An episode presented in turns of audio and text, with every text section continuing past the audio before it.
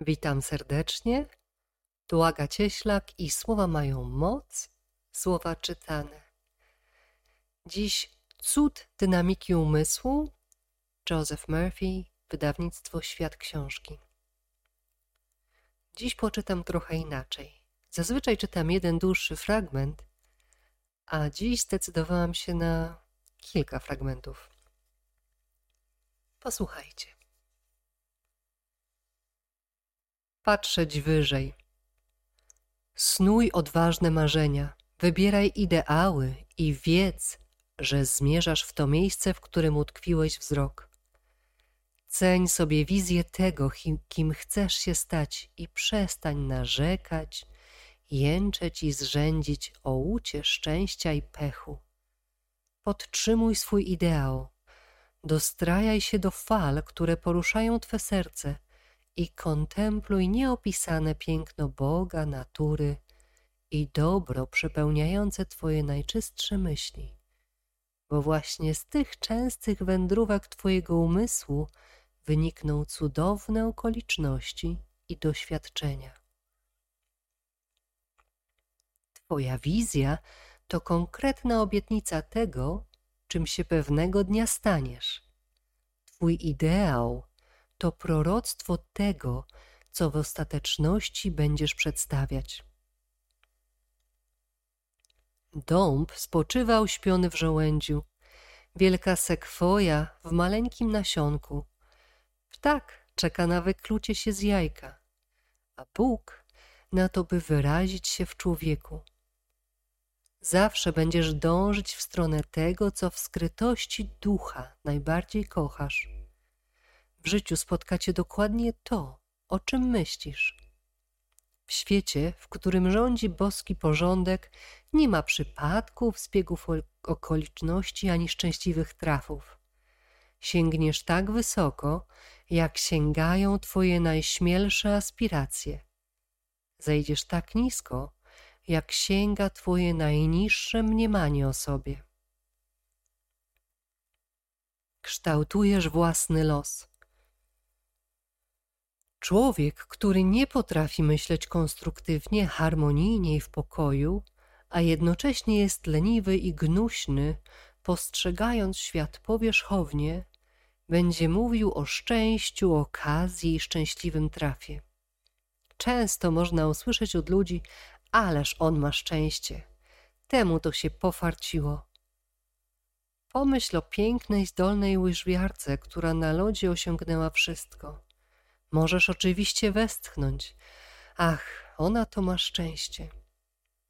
Nie wolno ci wszakże zapomnieć o jej pierwszych próbach jazdy, upadkach, porażkach, kontuzjach i poświęceniach, a także o długich, męczących treningach, które dowiodły ją do tego, że uświadomiła sobie swój cel i teraz zachwyca się doskonałą jazdą. Wiele osób nie rozumie tego procesu, widząc tylko efekt końcowy, który nazywają fartem. Na czym polega wielkie oszustwo? Według słownika oszustwo to akt oszukiwania lub stan bycia oszukanym, błędna informacja lub to, co się czyni, by wprowadzić kogoś w błąd. Często oszukuje nas wzrok, ale to wyjaśnimy później. Widzimy słońce, księżyc i gwiazdy, widzimy siebie nawzajem za pomocą oczu, które działają na podobnej zasadzie jak aparat fotograficzny. Fizjologowie tłumaczą, że gdy patrzymy na przykład na drzewo, jego odwrócony obraz odbija się od siatkówki oka, która z kolei przekazuje do odpowiednich ośrodków w mózgu. Nazywa się to wrażeniem wzrokowym, dlatego się mówi, że tak naprawdę widzimy mózgiem. Ty wiesz, że widzisz umysłem. Wzrok jest zjawiskiem duchowym, wiecznym i niezniszczalnym. Widzisz we śnie, mimo zamkniętych oczu rozróżniasz kolory. Wszyscy mamy zmysł jasnowidzenia, choć niektórzy z nas rozwijają go bardziej, nawet do tego stopnia, że potrafią czytać z zasłoniętymi oczami. Często dzieje się tak, że to, na co patrzymy, wprowadza nas w błąd. Na przykład kij zanurzony w wodzie wydaje się złamany. Kiedy stoisz na torach kolejowych, masz wrażenie, że równoległe szyny zbiegają się ze sobą w oddali. Białe sylwetki wydają się większe niż czarne. Oko często przeinacza prawdziwą istotę rzeczy, bo ma do czynienia jedynie z jej powierzchnią. Ludzie powiadają: Słońce wschodzi, słońce zachodzi, a słońce przecież ani nie wschodzi, ani nie zachodzi. Nie widzimy tego, czym jest w istocie, bo nasze oczy zostały przystosowane do tego, by dostrzegały to, w co wierzymy. Gdyby były stworzone z inną intencją, widzielibyśmy wszystko w inny sposób. Wydaje nam się, że samolot leci w prostej linii, choć naprawdę porusza się po geometrycznym łuku. Ostrze żyletki wydaje się idealnie równe, lecz gdy obejrzycie pod mikroskopem, widać, że jest pofałdowane. Bryłka żelaza wydaje się lita, ale prześwietlona promieniami rentgena staje się porowata, a w rzeczywistości zbudowana jest z miliardów ożywionych, miniaturowych wszechświatów, z których każdy porusza się niesłychanie szybko, a mimo to nie zderza się z sąsiednim. Gdybyś spojrzał na zdjęcie matki przez szkło powiększające, jej twarz wyglądałaby jak zlewające się ze sobą szare, czarne i białe kropki, w zależności od tego, czy papier jest szary, czarny czy biały. Portret matki znika. Wcześniej istniał tylko dlatego, że twoje oczy są przystosowane do widzenia w trzech wymiarach. Widziałeś go w perspektywie, do której przywykłeś. Patrząc na żyletkę oczami nauki, widzimy elektrony będące w ciągłym ruchu i poruszające się z prędkością wielu tysięcy kilometrów na sekundę. Czy otrzymujesz prawdziwe meldunki od pięciu zmysłów? Podałem te wszystkie przykłady po to, byście zrozumieli, że rzeczy wcale nie są tym, czym wydają się być. Czy kwestionujesz i poddajesz wątpliwość prawdziwość i zasadność rozmaitych myśli i sugestii, które przychodzą ci do głowy w ciągu dnia? Pięć zmysłów dostarcza ci meldunki z otoczenia. Meldunki te nie zawsze są prawdziwe. Często są wręcz szkodliwe i niszczące. Myśli, które przekładasz na emocje i które przyjmujesz za prawdę, wkraczają do Twojej podświadomości i niosą konkretne, właściwe swej naturze skutki, które rzutują na Twój organizm i na wszystkie Twoje sprawy. Wielka prawda. Wielu ludzi wini pogodę za swoje przeziębienie, bóle i bolączki, a także za depresję i melancholię.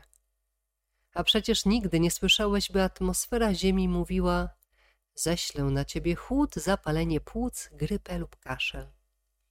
Powietrze nikomu nie szkodzi. Człowiek powinien przestać zaśmiecać się dziwnymi zapatrywaniami, fałszywymi doktrynami i dziwacznymi przekonaniami.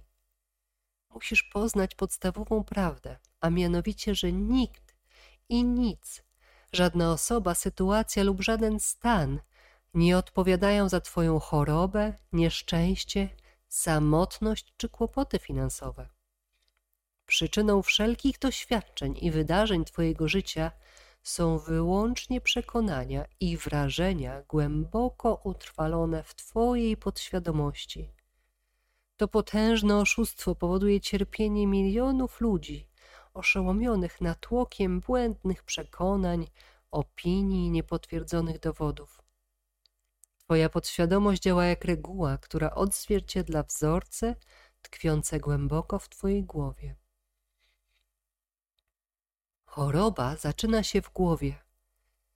Psychiatrzy i psychologowie zgłębiający tajniki naszej podświadomości wykazali, że nie jesteśmy świadomi wrytych w niej głęboko wzorców. A nie będąc ich świadomymi, sądzimy, że nie istnieją.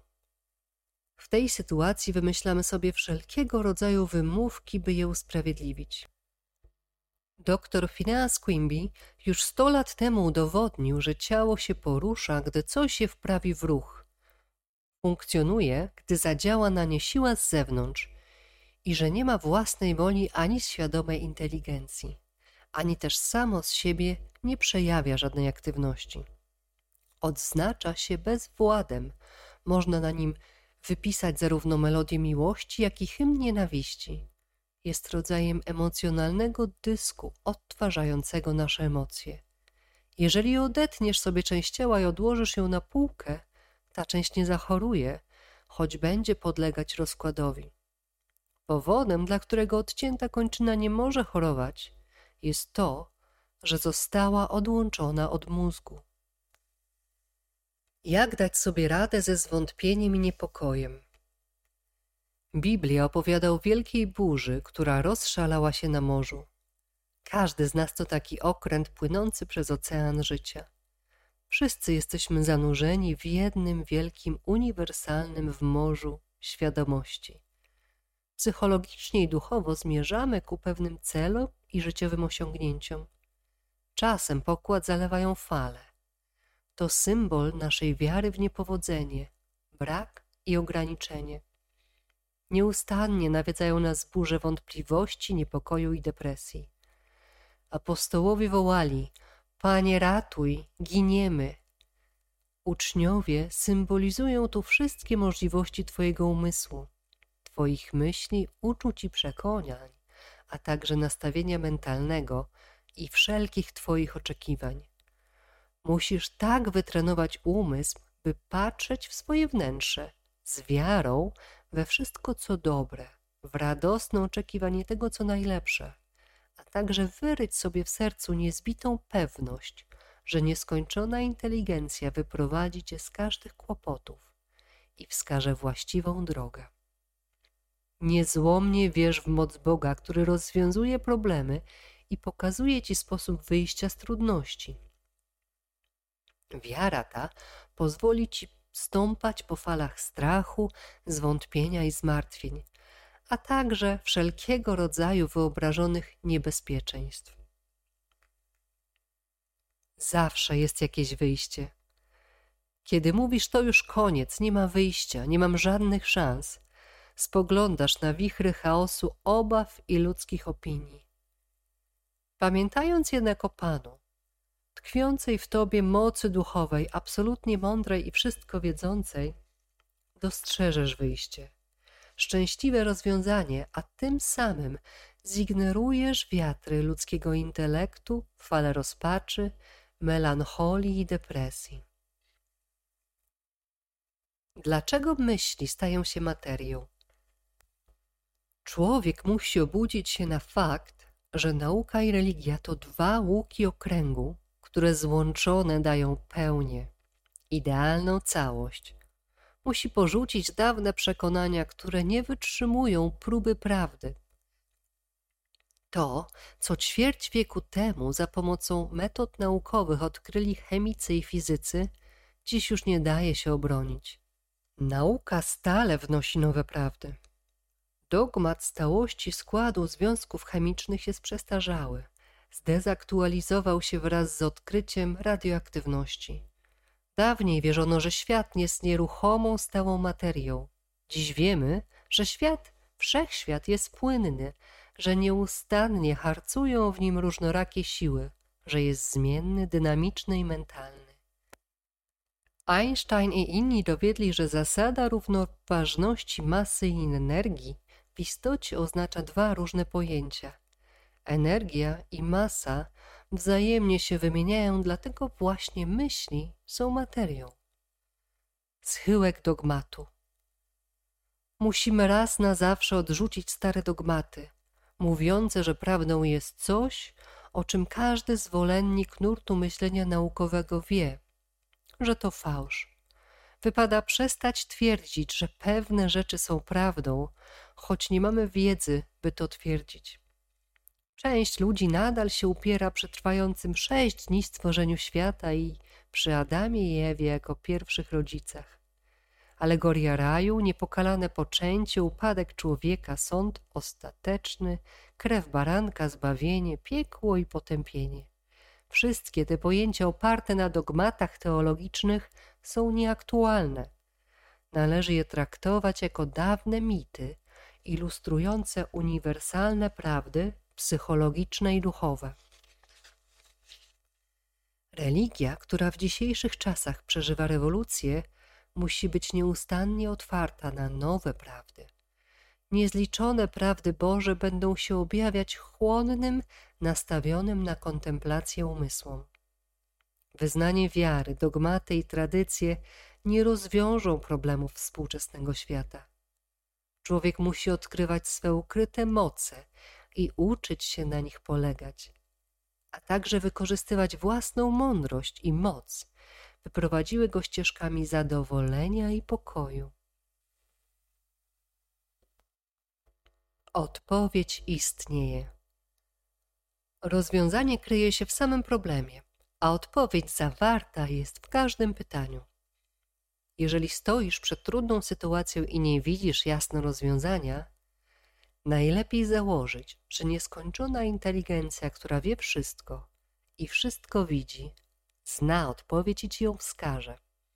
To nowo przyjęte nastawienie, w myśl którego nieskończona inteligencja pokaże ci szczęśliwe rozwiązanie, sprawi, że w rzeczywistości na nie wpadniesz. Ty zacznij, a nieskończona inteligencja zareaguje. W ten właśnie sposób uporządkujesz wszystkie swoje przedsięwzięcia. Przyjmij tę postawę, a pokonasz wszelkie przeszkody. Przestała krytykować siebie. Jeśli naprawdę chcesz, możesz zmienić swoje życie. Odrzuć niechęć i złą wolę, a zyskasz doskonałą przemianę materii i znakomite zdrowie. Chcąc rozwijać się w życiu, negatywne myśli należy zastąpić konstruktywnymi. Znałem pewną młodą damę o cudownym głosie, która nieustannie wyrażała się o sobie krytycznie. Umniejszała własnej możliwości. Nie mam szans, powtarzała. Jestem za stara, nie znam właściwych ludzi. By zdobyć to, czego najbardziej pragnęła, musiała przestać się wiecznie potępiać. Postanowiła zachwycić się nowym wizerunkiem samej siebie. Zaczęła wyobrażać sobie własne występy przed widownią, wpadała wtedy w trans. Radość płynąca ze śpiewu na scenie fascynowała ją i pochłaniała. W ten sposób dziewczyna otworzyła w sobie nowe drzwi ekspresji. Porzuciła dawne nastawienie i afirmowała prawdę o sobie. Musisz pragnąć się zmienić. Jeśli bardzo chcesz stać się nowym człowiekiem, czy naprawdę musisz w tym celu zmieniać uwarunkowania, doświadczenia i własną osobowość? Najistotniejsze jest osiągnięcie całkowitego przekonania, że Twoim celem jest życiowa przemiana. Musisz pragnąć tego całym sercem i przestać zachowywać się jak maszyna powtarzająca oklepane frazesy od dzieciństwa zakorzenione w podświadomości. Zmień myślenie, a zmienisz przeznaczenie. Odkręć kurek do statku. Emerson powiedział: Wszyscy, którzy odnieśli sukces, są zgodni co do tego, że sami za nim stoją. Ludzie ci uważają, że to, co nas spotyka, nie jest wynikiem łutu szczęścia, lecz pewnej zasady oraz że w łańcuchu łączącym początek i koniec, czyli przyczynę i skutek, nie ma ani jednego słabego, pękniętego ogniwa. Płytcy ludzie wierzą w szczęście, mądrzy i silni w przyczynę i skutek. Wielkie prawo życia. Prawo życia to prawo wiary. To, co mentalnie uznajesz za prawdę i emocjonalnie odczuwasz jako prawdę, spełni się. Uwierz w działanie własnej podświadomości z pełnym przekonaniem, że wszystko, co w niej odciśniesz, wyrazi się później w Twoich doświadczeniach. To, w jaki sposób naprawdę rozumujesz i co odczuwasz głęboko w sercu, zawiaduje wszystkimi etapami Twojego życia. Uwierz w dostatek, a stanie się Twoim udziałem. Człowiek, który sądzi, że jego losem rządzi szczęśliwy traf, wciąż czeka, że coś się wydarzy. Leży w łóżku i to ma nadzieję, że listonosz wrzuci mu do skrzynki zawiadomienie o wielkim spadku, a to, że wygra los na loterii. Inny w tym samym czasie przez samo nastawienie projektuje, składa i formuje swoją przyszłość. Wie, że urodził się po to, aby odnieść sukces i został wyposażony we wszelkie cechy potrzebne do zwycięstwa. Więc za pomocą sprawnego pióra i ciężkiego młota kładzie podwaliny pod przyszłe kompetencje. Jest przedsiębiorczy, gorliwy i pilny. Ba, pogwizduje radośnie przy pracy. Człowiek, który liczy na łód szczęścia i reguły, z reguły jęczy, narzeka i chlipie. Szczęśliwy traf to kwestia przypadku. Sukces to kwestia charakteru, bo charakter to przeznaczenie. Bądź czujny i pełen życia. Mark Twain mawiał: Fortuna puka do każdych drzwi, ale w wielu przypadkach nikt jej nie otwiera, bo ten, który powinien to zrobić, pije w pobliskim barze. Człowiek musi być czujny, pełen życia i zawsze mieć się na baczności. Powinien korzystać z okazji, które mu się nadarzają. Nie może oczekiwać zapłaty za bierność, apatię czy opieszałość. Przyczyna i skutek są jednym. Wzięte z Biblii powiedzenie: Jak człowiek myśli w sercu, tak jest ilustruje i określa wszelkie doświadczenia i uwarunkowania życia ludzkiego. Człowiek jest tym, o czym całymi dniami myśli, a jego charakter to całokształt jego myślenia. Przyczyna i skutek są równie bezwzględne i niezmienne w niewidzialnym królestwie myśli, jak w widzialnym świecie materii. Radość i cierpienie stanowią odbicie charakterystycznego dla konkretnego człowieka sposobu myślenia. Tak oto każdy z nas realnie gromadzi słodkie i gorzkie doświadczenia życiowe.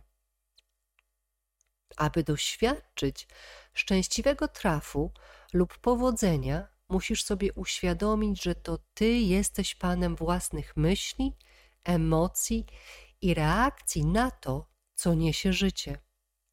Jesteś stwórcą i architektem własnych uwarunkowań, doświadczeń i przeżywanych wydarzeń. Każda myśl, prawdziwie odczuta lub przyjęta za prawdziwą przez Twoją świadomość, prędzej czy później rozkwitnie i wyrazi się w działaniu, wydając owoc w postaci doświadczenia. Dobre myśli przynoszą dobre owoce. Plonami złych myśli są złe owoce.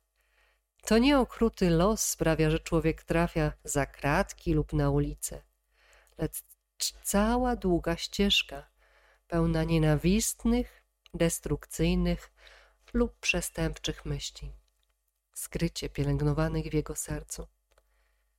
Kiedy osiągną one pełne nasycenie w podświadomości, skroplą się w postaci czynów zewnętrznych, a następnie przybiorą tę samą formę co negatywny obraz mentalny. Pięknie dziękuję za dziś.